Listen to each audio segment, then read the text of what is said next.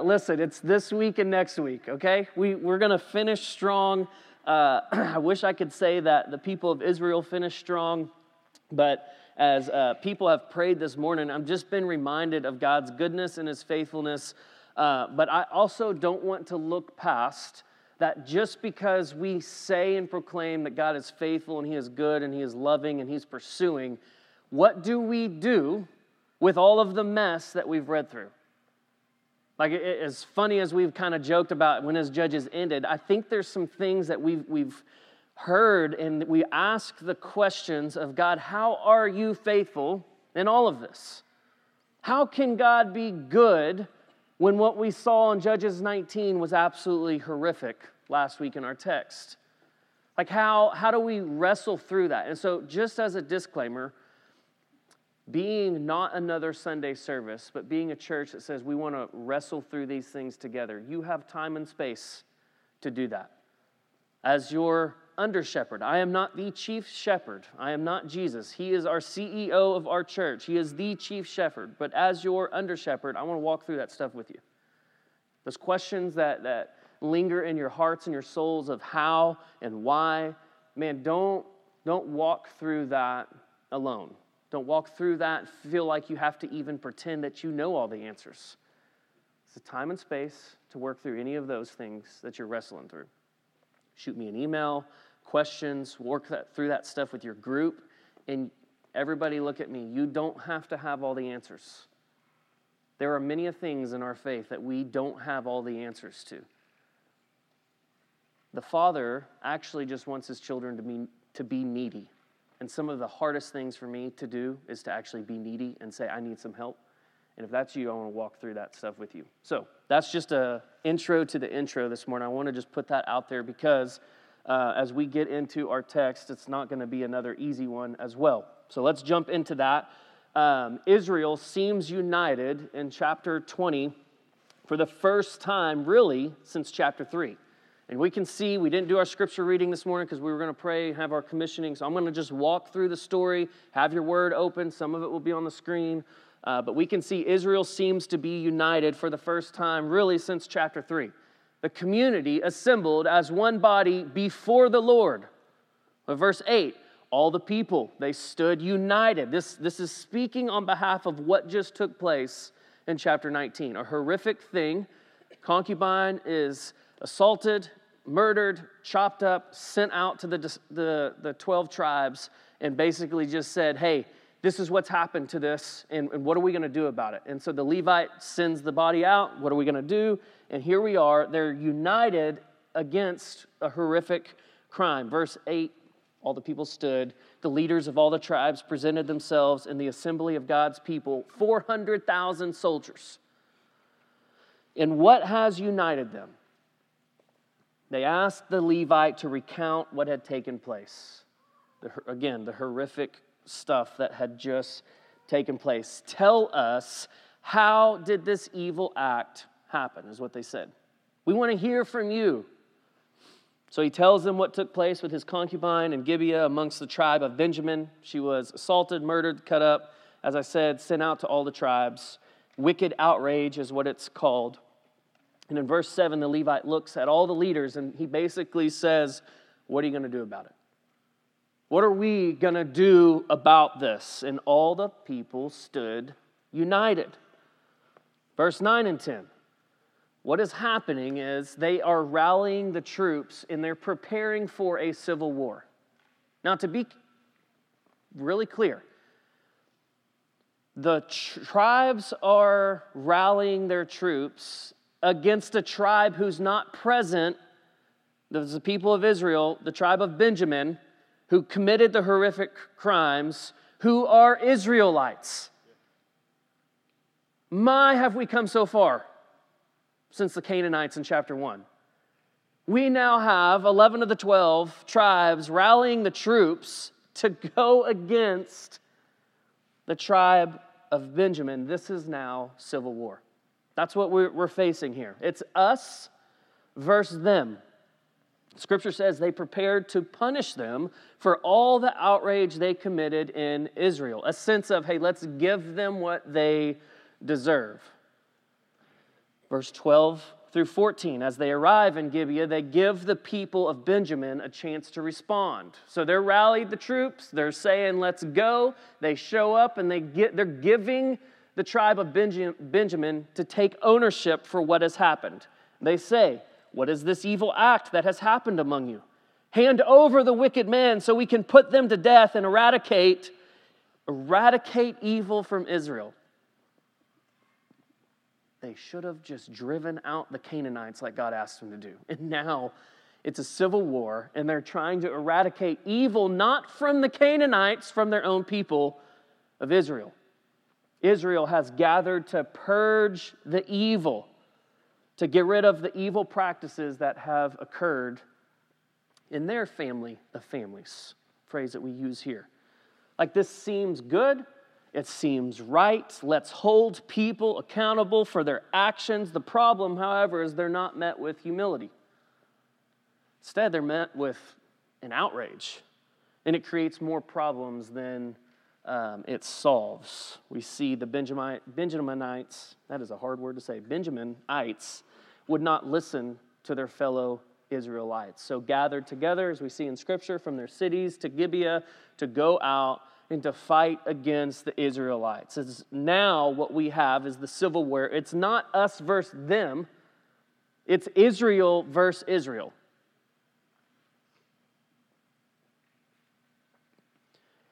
Couple things that stand out in the story as we kind of continue on and, and look to conclude next week. The first is simple like, why didn't they just turn over the guilty men? Why, why didn't the Benjaminites just turn over the guilty men and say, you know what, you're right? It was an outrage, and we're accountable for this. We're going to turn them over. Somebody will pay for this. They could have just owned it. They could have just taken responsibility for what took place within their own tribe, and they could have owned it. Phrase we use in our house. When you mess up, Deacon, what do you do? And then Ellie, when you mess up, you man up and you move on. That's what, that's what I try to teach our kids. Like, it's okay that you mess up. I'm not asking you to be perfect, but when you mess up, hey, let's man up. Let's, let's own what we have done, and then together, let's move on. But there's something deeper here that has taken place. We've covered a lot of idols along the way, a lot of picking apart our hearts and thinking about the things that drive us, our comfort, our control our approval of man. We, we've done a lot of heart work, heart surgery along the way through Judges, but there's something that we haven't covered as far as an idol. And it's a very destructive idol, and it disrupts the unity of God's people. It's the idol of our own tribe. I, I can't think, outside of Judges and, and other historical texts, I can't think of another time um, that we're living in because we're all living and experiencing a tension right now where it is this idol of our own tribe. My family, my country, right or wrong, rain, sleet, or snow, it's, it's us, it's me. And clearly, Y'all, these men have violated not just God's law, but really any common variety of morality. These men have gone against the horrific actions to the concubine, but pride has consumed the hearts of the people of Benjamin. And the idol of their own tribe refused to let any outsider find fault with those on the inside. They had the chance. Mess up, man up, move on. But they're, no, no, no, no, no. No outsider, which the irony is they're all insiders. It's a family of families. But to them, pride has so blinded them, they're saying, no, no, no, no outsider is going to come in and do anything to us. Man, we are a tribe. We are united. We are in this. Pride's consumed the hearts of the people of Benjamin. Keller says, when we put our blood or racial ties or community above the common good and the transcendent moral order, we make a God of our own people.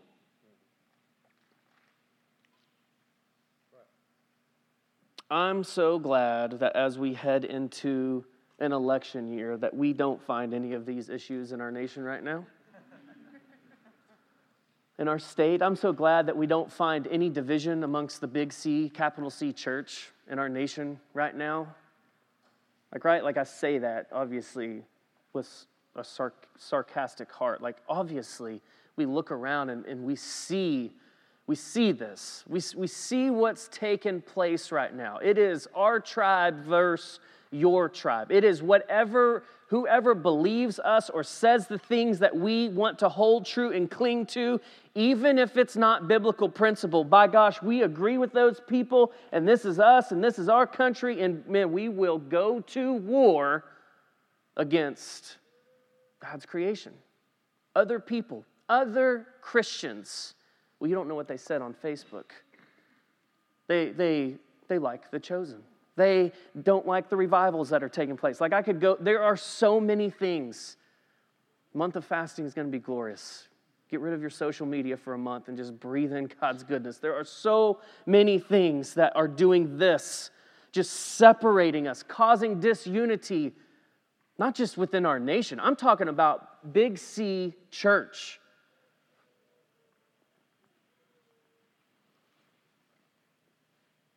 Family, sin has continued to build in the lives of God's people generation after generation. Idols continue to go unchecked.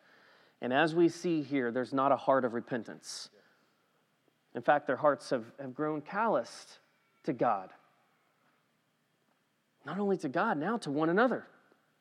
To the point where they're not fighting sin, they are fighting each other. I want us to, I want us to see this picture this morning. They I've said this over a lot of, throughout the last 20, 21 weeks. They were supposed to drive out the idols of the land. Go back to Judges 1. That was what God told them to do. The false gods, they were supposed to drive out. That's what God asked them to do to purge the land, if you will, of false gods. But they refused to stop flirting with the ways of culture. They made compromise after compromise, grew complacent with living the way of life with God and little g gods. Like that's, I think, even that's the lukewarm definition. You live with the gods of the culture and you proclaim God of the heavens. And there can't be this intermingling of souls. You're either all in or you're all out. This ride the fence thing is not what we've been called into. It's not what they were called into. Purge the evil desires of the land. They grew complacent with living a way of life with God and gods. They can't see clearly, and now they're entering the civil war Israel versus Israel. I want you to hear me on this. The call is not to purge people. I'm not standing up here saying get rid of people. I'm saying the call's not to purge people, the call is to purge practices. The things in our life that we will continue to bow down to. These people, the Israelites, our ancestors, thought the call was to purge people, their own people. They were so duped and convinced and complacent that they resorted to, I guess we just got to get rid of the tribe of Benjamin. I guess we got to do that. The call was to purge the practices, the idols of the land. Paul says in Ephesians, thinking about this, our battle is not against flesh and blood Ephesians chapter 6. Finally, be strengthened by the, by the Lord and by his vast strength. Put on the full armor of God so that you can stand against the schemes of the devil. Not of man, the schemes of the devil. For our struggle is not against flesh and blood, but against the rulers, against the authorities, against the cosmic powers of this darkness, against evil and spiritual forces in the heavens. For this reason, take up the full armor of God so that you may be able to resist the, the evil, resist in the evil day, and having prepared everything to take your stand. The idol of their own tribe had blinded them from seeing God's own people. The practice of bowing down to the idols of the land had just convinced them that their struggle was against flesh and blood, not the schemes of the devil. But the Father of lies is really good at what he does. And when you just open that door and just start flirting with those idols and you just kind of just let the culture just seep in and it's okay, everybody do you, you do you, everybody's happy, we're just going to do, when you just crack that door open, at some point the door is going to just be kicked down and the father of lies, you're going to look up and we're just going to be like, how are we so duped? How did we, how did we miss this? Because the door's cracked and you become complacent. You like the fresh breeze that comes in through the door and you just leave that door cracked just enough. May this be a reminder to each of us. The church ought to be a place where the only common ground that matters is the grace found at the foot of the cross. Not your tribe, not your race, ethnicity, not your social status, not how many friends you have or don't have on social media. The church, brothers and sisters, family bought with the precious blood of Christ, it ought to be the place where the only common ground that matters is the grace found at the foot of the cross. And if we will start there, then we can see clearly the idols of control, comfort, approval, and yes, even our own tribe. And those idols will begin to crumble at the feet of Jesus. May we learn to purge the evil practices and not the people. Now, I know you might hear that and think, purge the people. Well, of course, none of us are just going to go out and just start purging people. That would be terrible. I'd end up in prison. Yeah. But think about how you treat people who think differently than you, vote differently than you, choose to, to do things differently than you. Purge the practices, not the people. And as we learn from our texts, they go to war. Kind of just briefly walk through. Benjamin has 26,000 men. That 26,000 ready to go. The Israelites, apart from Benjamin, obviously, they mobilize 400,000 men ready to go. They're all experienced warriors, but what's interesting here is Benjamin lived in the hills, so they were favored because of their defense mechanisms. There was only a few options for them to attack. So, though Israel had more troops, 400,000 verse 26,000, they were only able to send in a few tribes at a time. It was a narrow space for fighting. And before they go, I want you to see this like a last minute, oh, yeah, maybe we should check with God first. You see that in verse 18. They're set to go to war. Like there's not a question of should we, they're set to go. They inquired of God interestingly, here, not Yahweh, just the God that they're going to call upon. Who is to go first to fight for us against the Benjaminites? Not should we do this? Nonetheless, God answers, which is interesting too. And he tells them Judah. They go out, and we see the first attempt is a loss. The Benjaminites slaughtered 22,000 men. The Israelites, though, are like, hey, we can go back, the, let's do this again. They went back to the Lord. They wept. They're, they seem genuine here. A little more humility. They just got slaughtered.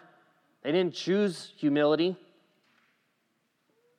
And they ask, should we again attack our brothers? God responds, fight against them. Simple response. Just Yes, fight against them. So they go. The Benjaminites slaughtered an additional 18,000 men, humbled yet again. And I love how Keller draws this section of our passage together. He says, On both days, God answers their question about who to send and whether to fight. However, these are no longer guarantees of success as they were in the past. God is saying, Go, but I will not go with you. This is a humbling experience for Israel. Like, think back to a few weeks ago. Better to be humble than to be humbled. They are being humbled yet again. And Keller goes on and he says, They were so convinced of the rightness of their cause. Come at me in my tribe. They were so convinced the rightness of their cause that at first they did not ask God whether to fight, merely who should fight. And their question in verse 23 does not really allow for an answer of no.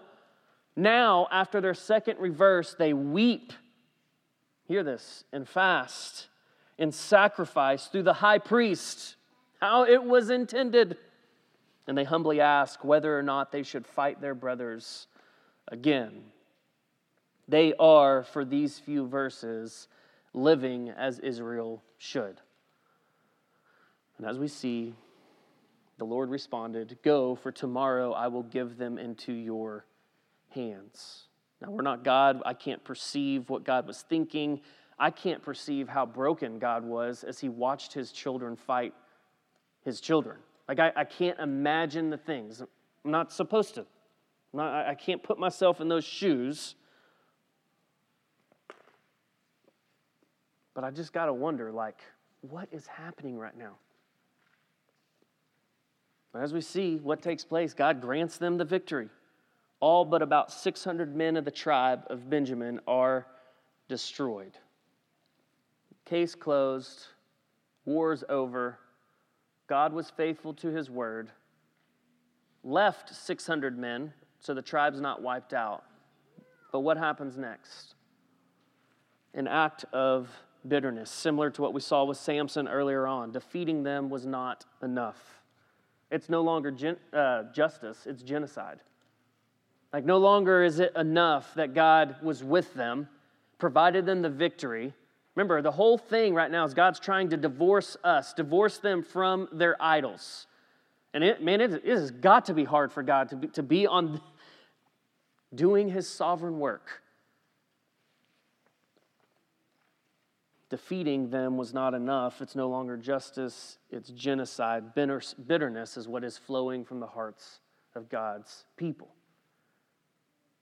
But they wept, they humbled themselves, they sacrificed, they asked for God's provision.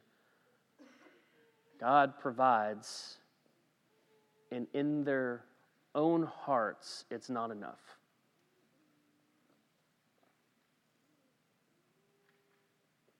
bitterness has seeped in, and the only way to fight bitterness is through forgiveness. And I'll talk a lot more about that as we wrap up Judges next week. It's a whole other thing that, that as we close it out, I'll talk about that bitterness and what that does to us and how that was the driving force, not justice, it was genocide. It was, hey, thanks God for getting us here. We've got it from here. What I want to draw our attention to these next few moments is something I don't want us to miss this entire series. Along the way, we've talked a lot about the better way. Like I've, I've just kind of used that phrase. It's not something I came up with, but just this sense of like, there's a better way. That's why we have God's word. It's hard, it's difficult to understand. The cross is coming, the grave is empty. We have the better way. But what can we learn from the cycle in Judges? We don't have to live like they were living. Just put that uh, cycle up on the screen, if you can. This is the, nope, the other one, the first one. The old Judges cycle. Don't have it? Okay. It's, no, it's good. Y'all remember if you have your booklet, there's a cycle. It's like this. Maybe it would be helpful to have it, but um, it's a circle, it's a cycle. Um, oh, that's funny. I think a lot of us uh, in our lives think about our lives like this that this is, this is the way our life will always be. I am going to wait. This one right here. Like, I think when we think about our lives, God steps in and delivers. There's peace in our life. Then we rebel. God might punish us. He might convict us. I like the word convict because I think that on this side of the cross, conviction, repentance, we have the better way. It's Jesus. So God, God convicts us. Israel cries out, and so there's repentance. If you think about the life cycle for us, as you think, and then God has mercy and he, he, he blesses us or he uses us into a new season. The judge deliver, uh, God delivers us. And, and we, I think where we get stuck is this right here in this, this area of repentance. I think we think that that's just, now, I could say that all of life is repentance, and I will always say that because I think that's true. Keep short sin accounts, all of life is repentance. But I think for most of us, we look at the Christian life as this just kind of boring cycle that, oh, I'm just, I'm just always doing this and I'm always uh, not living up to what God has for us. Maybe we have some good moments, but then we get caught up in our sin. We halfway feel guilty which really we're just feeling shame, like, ah, man, I'm still stuck in this. So, what do we do? Where we get stuck is we just try to live better lives. We try to just do more and earn more, almost a ladder of like, if I can just do more for God, I can climb up this ladder and then maybe I can break out of this cycle. I think that's the way a lot of us look at our life as a believer. Oh, man, here we go again. Just here we go again, the same cycle. I want to help us shift our view from this cycle to actually view the life of a believer as spiritual formation. Word we use a lot. Like if you are a Christian, the call is to be an apprentice, somebody who is a disciple of Jesus, the way of Christ, the better way. You, as a Christian, is to follow the way of Jesus. And this formation is cyclical. Yes, it is, but it's not the same pattern where you just get stuck and you're just in the same little cycle like the, the, judges. For 21 chapters of the Bible, we have that cycle. John Mark Comer says spiritual formation is learning to be with Jesus, to become like Jesus, and then to do as he did. And so, what has been helpful for me recently? This journey that God has taken me on, I have lived my life in that first cycle. I've lived it where I just, I'm really not repenting. I'm just kind of, there's some shame there, and I don't really know what to do with my feeling of shame. And so, what do I do to not feel shame? I'm going to work harder. So, maybe God will think that I'm a better Christian. And so, I get stuck in that cycle. But what's been helpful for me is this journey through uh, what an organization here in Aledo called the Eden Project. I went on this retreat last week, uh, minute or two weeks ago, and it was just super helpful to see this as my spiritual life. This next picture. Okay, still a cycle, but I want us to walk through. You're, this is heavy application today because I think, I think what will be helpful is that we don't get stuck like the people of Judges and to think, man, what does spiritual formation look like for us? And so, orientation. All right, this is this is I'll explain all of these. There's three words: orientation. Then you go through in your life some some disorientation. I'll explain that, but then you're reoriented. But what I want you to see about spiritual formation, your walk with Jesus, is look at these loops. See how they get smaller and smaller? When you get stuck in the ju- judges cycle, your loop gets larger and larger because you don't know where to turn. You don't know how to get out, and so you just dig and you dig and you dig, and you wake up one day and you're like, man, I just keep digging. You, you, we don't get to the reorientation. And so I'm going to use my notes here let me define these words and then walk through the judge's story of what could be different. Orientation. This is a time in your life when you are securely oriented with who you are and who God is, like a spiritual beginning. So, for you, Christian, brother and sister, orientation would be ah, yes, there's this new awakening in my life. I'm securely oriented to who God is and who I am. It's this aha moment in your life. Examples coming to faith. Maybe you get a fresh start in your life. Maybe you're not you didn't just become a Christian, but you're 3 cycles over and you're God gives you a new fresh start. A new fresh awakening. You're experiencing God's grace and his blessings to you, a fresh awareness of God's presence. That would be orientation. If you think about biblical example, if you're like, well, where, where does this? Well, think about the stage in Israel's history when they were delivered from the hands of their oppressors out of the hands of Pharaoh, God orients them to himself, and their only response is, Wow, this is unbelievable. Look what God has done for us. They've been oriented to God. Does that make sense? You, you tracking with me on this? Like this orientation, this aha moment, fresh awakening. If you think about the judges cycle, we see that a little bit, even in our text today. A fresh awakening for them. Oh, yeah, God has provided. We should run to him right now and ask him this stuff. They had this orientation. Why have we not done this more often? And so they run, as we saw in our text, to God. They fast, they pray, this orientation of who they are. And so it's an awakening to, when you're oriented, it's an awakening to desire for more of God. You're being oriented back to Him. You want more of who God is. You want to just be with God, deeper sense of, of being rooted in His Word, united to Christ. You don't want to pretend anymore when you're oriented, when you know who you are and who God is. You're just like, this is who I am. I, I, I, want, I don't want to pretend anymore. You're not defending yourself. You just want to live in the freedom that He's invited you into. It's a beautiful time when you're oriented. But life doesn't stay that way, right? Like if you think, if you've been a Christian 30 years now, for me, which is wild to think about. Some of y'all have been a Christian for 45 years. Some of y'all have been a Christian for one year. If you think about that, I think we would all agree life doesn't just stay in that. You're never going to just stay oriented because we live in a Genesis 3 world where the fall, we're broken. But the second part of this cycle would be a season of disorientation. And this is where I think we get stuck. We feel distant. We feel cold towards God. We experience some sort of season of, of pain, spiritual struggles, doubts, skepticism, some sort of crisis in our life maybe even some dark nights within our soul, like where you're just like in turmoil. You feel like David in the Psalms crying out, Where are you, God? And I think a lot of us hit those moments of disorientation and we don't know what to do.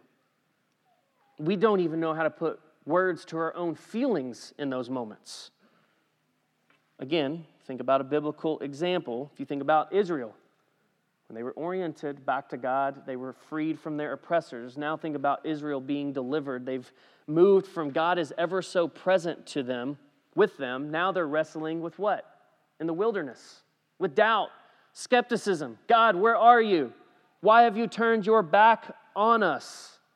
Because they're wandering in the wilderness. They're disoriented. If you think about our judges cycle, this is where they've stayed at a complete disorientation. They can't get out of the cycle because they refuse to be divorced from the idols of their hearts. And so the invitation here is, is for us to experience compassion from Jesus. In the moments of disorientation, when your life is not a calm sea, but a roaring thunder and clouds and turmoil and storm, and you've been rocked from every which direction, the invitation for us in disorientation is to just press into Jesus, not to run from it. He knows what you're going through.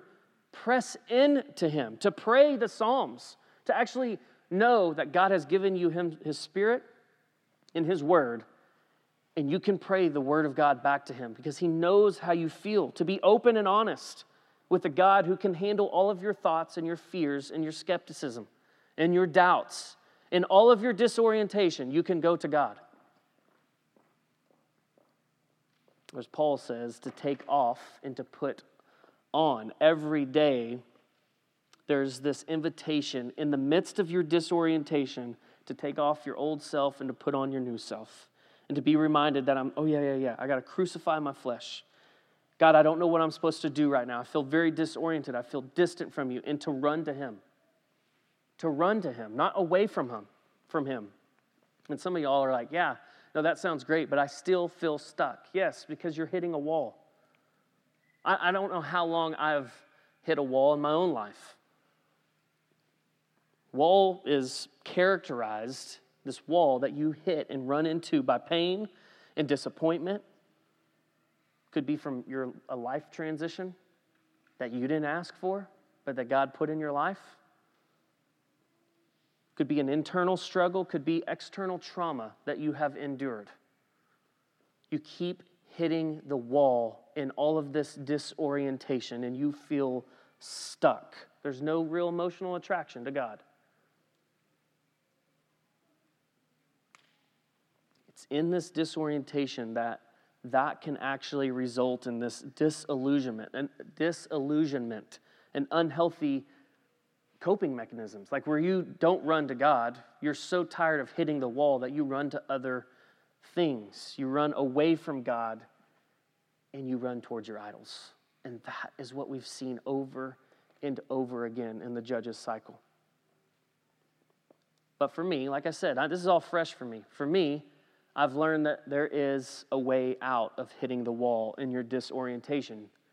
And it's learning to just surrender yourselves to the one who knows you best. Like the intimacy that the Father desires for us is compared to marriage. I don't need to go into the intimacy you experience in your marriage as husband and wife, but it's also the same intimacy that the Father wants with you. And that's scary.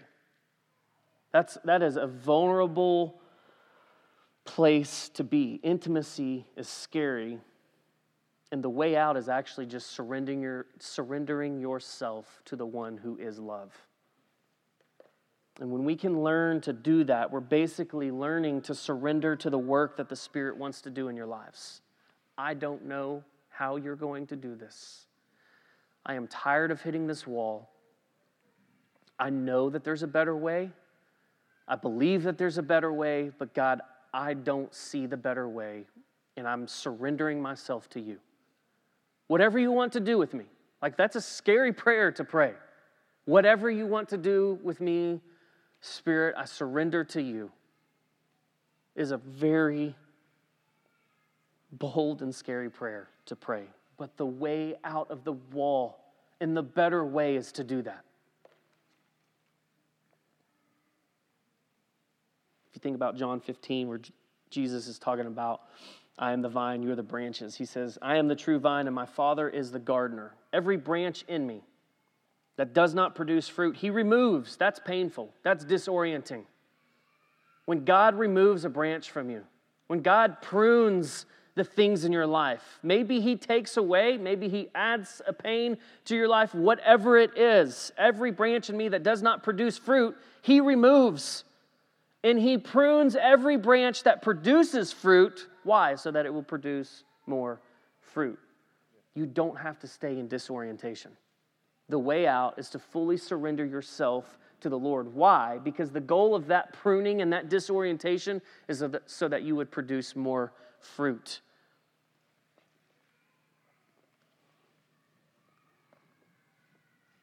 As you come out of that process, you enter in, and I'll close with this with reorientation. You come out of it. You realize your identity again. You quit banging your head on the wall. And man,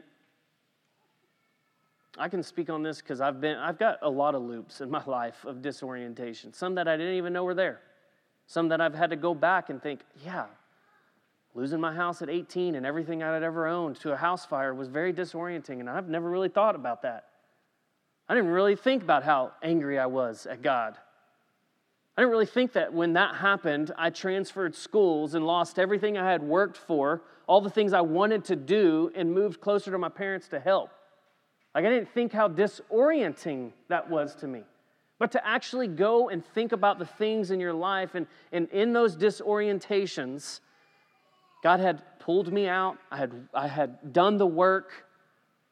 And man, I, I just want to leave you with this about reorienting to Him is when you're rooted back to Him. You are securely reoriented to His presence in your life. This is where you re- experience a new renewal. You've put to, to death your deceitful desires, you've divorced your idols. This is what the judges' cycle kept them from seeing. Over and over again, the Israelites couldn't figure it out. But this reorientation you divorce your idols. You step back into the freedom of being with God. You hear things and, and, believe and cling to things like, yeah, His mercies are new every morning. Joy does come in the morning. If you think about the biblical example, where does this come from? Well, think about Israel.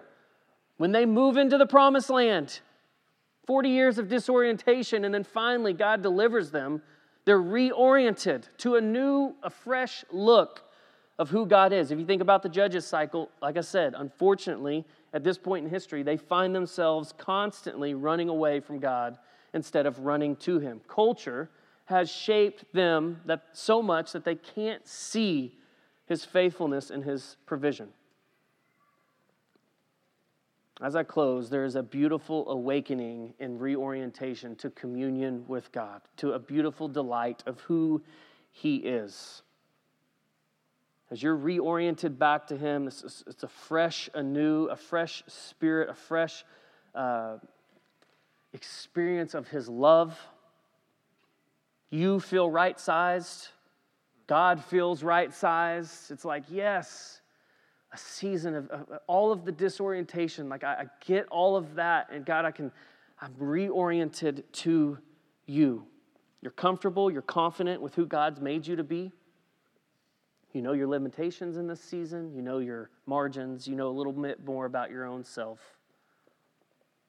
about your own heart, and you are walking with God. I Told you earlier, the circles they get smaller. Doesn't mean that disorientation gets easier.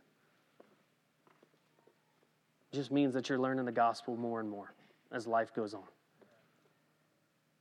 Sometimes it might be your disorientation might be shorter seasons because you know to go to Jesus quicker. You know how to fight the father of lies. Other times it might be drawn out a little bit. I don't know why he does the things that he does. I don't know why I have thoughts of doubt here and, and skepticism there. I don't know all of that stuff. But in those disorienting moments, the quicker I can run to Jesus and fall on my knees and say, God, I don't know, but I trust you. The, the better those reorientating seasons are for me. And that's kind of where I find myself this morning. And I, I don't know where you find yourself in this cycle. I just threw a lot at you. I spent four days on a retreat talking through this, and I gave it to you in 20 minutes. But I do think there's something here. Like, I, I think there's something in the sense of we keep hitting a wall, and we look at life like this. And God is saying, no, no, no, look at it like this. Like, yeah, yeah, yeah, there's some disorientation, but remember, look, there's fresh awakening.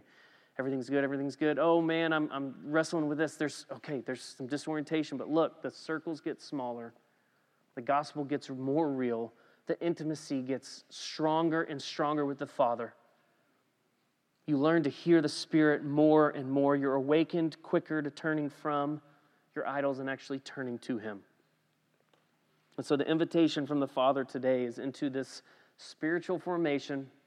If that's you as a Christian, is learning to be with Jesus to become like Jesus and then do as Jesus did. Father, would you be with us in our, our time of response this morning? I can say this with certainty. Every one of us is gonna, are going to find ourselves in a different spot. Some of us are have maybe never put this is just putting words orientation disorientation and reorientation is just putting words to the cycles we see of your people in the word that you've given us. And some of us might have just heard words for the first time and they're like, yeah, I can relate to that. I feel a bit disoriented right now. I've got a lot of questions. I got more questions than I got answers, God. And some of us find us in that season.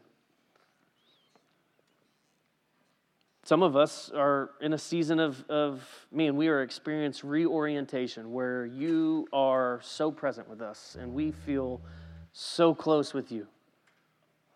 And we feel like as we're walking throughout our day, we can almost just hear your voice. And it's beautiful. And, and, and those in that season, Lord, would you give them more of that? We say often we're either coming out of, right in the middle of, or heading into some sort of suffering in our life. Those are very disorienting seasons. And so, Lord, again, if we find ourselves there, would you just draw near to those? I think I can say this if, if we're in that season. I just came out of one. It's tiring. It's a season where you beat yourself up a lot. God, you know our, our things that we would have never said out loud. You know those thoughts in our hearts. And not once did you withdraw or be scared. In those seasons of disorientation, you're actually closer than you've ever been to us. You feel the things that we feel. You give us permission to be needy in those seasons, to ask hard questions to you. Why? Why are you doing this? I, you seem so far. God, where are you? So, God, would you meet people in their disorientation today? If they just need to sit and listen, would you whisper truth to them? If they need to take an action step, would you make that very clear for them? Maybe the action step is to repent of something. And it's not always that. But if it is, Lord, make it clear to us.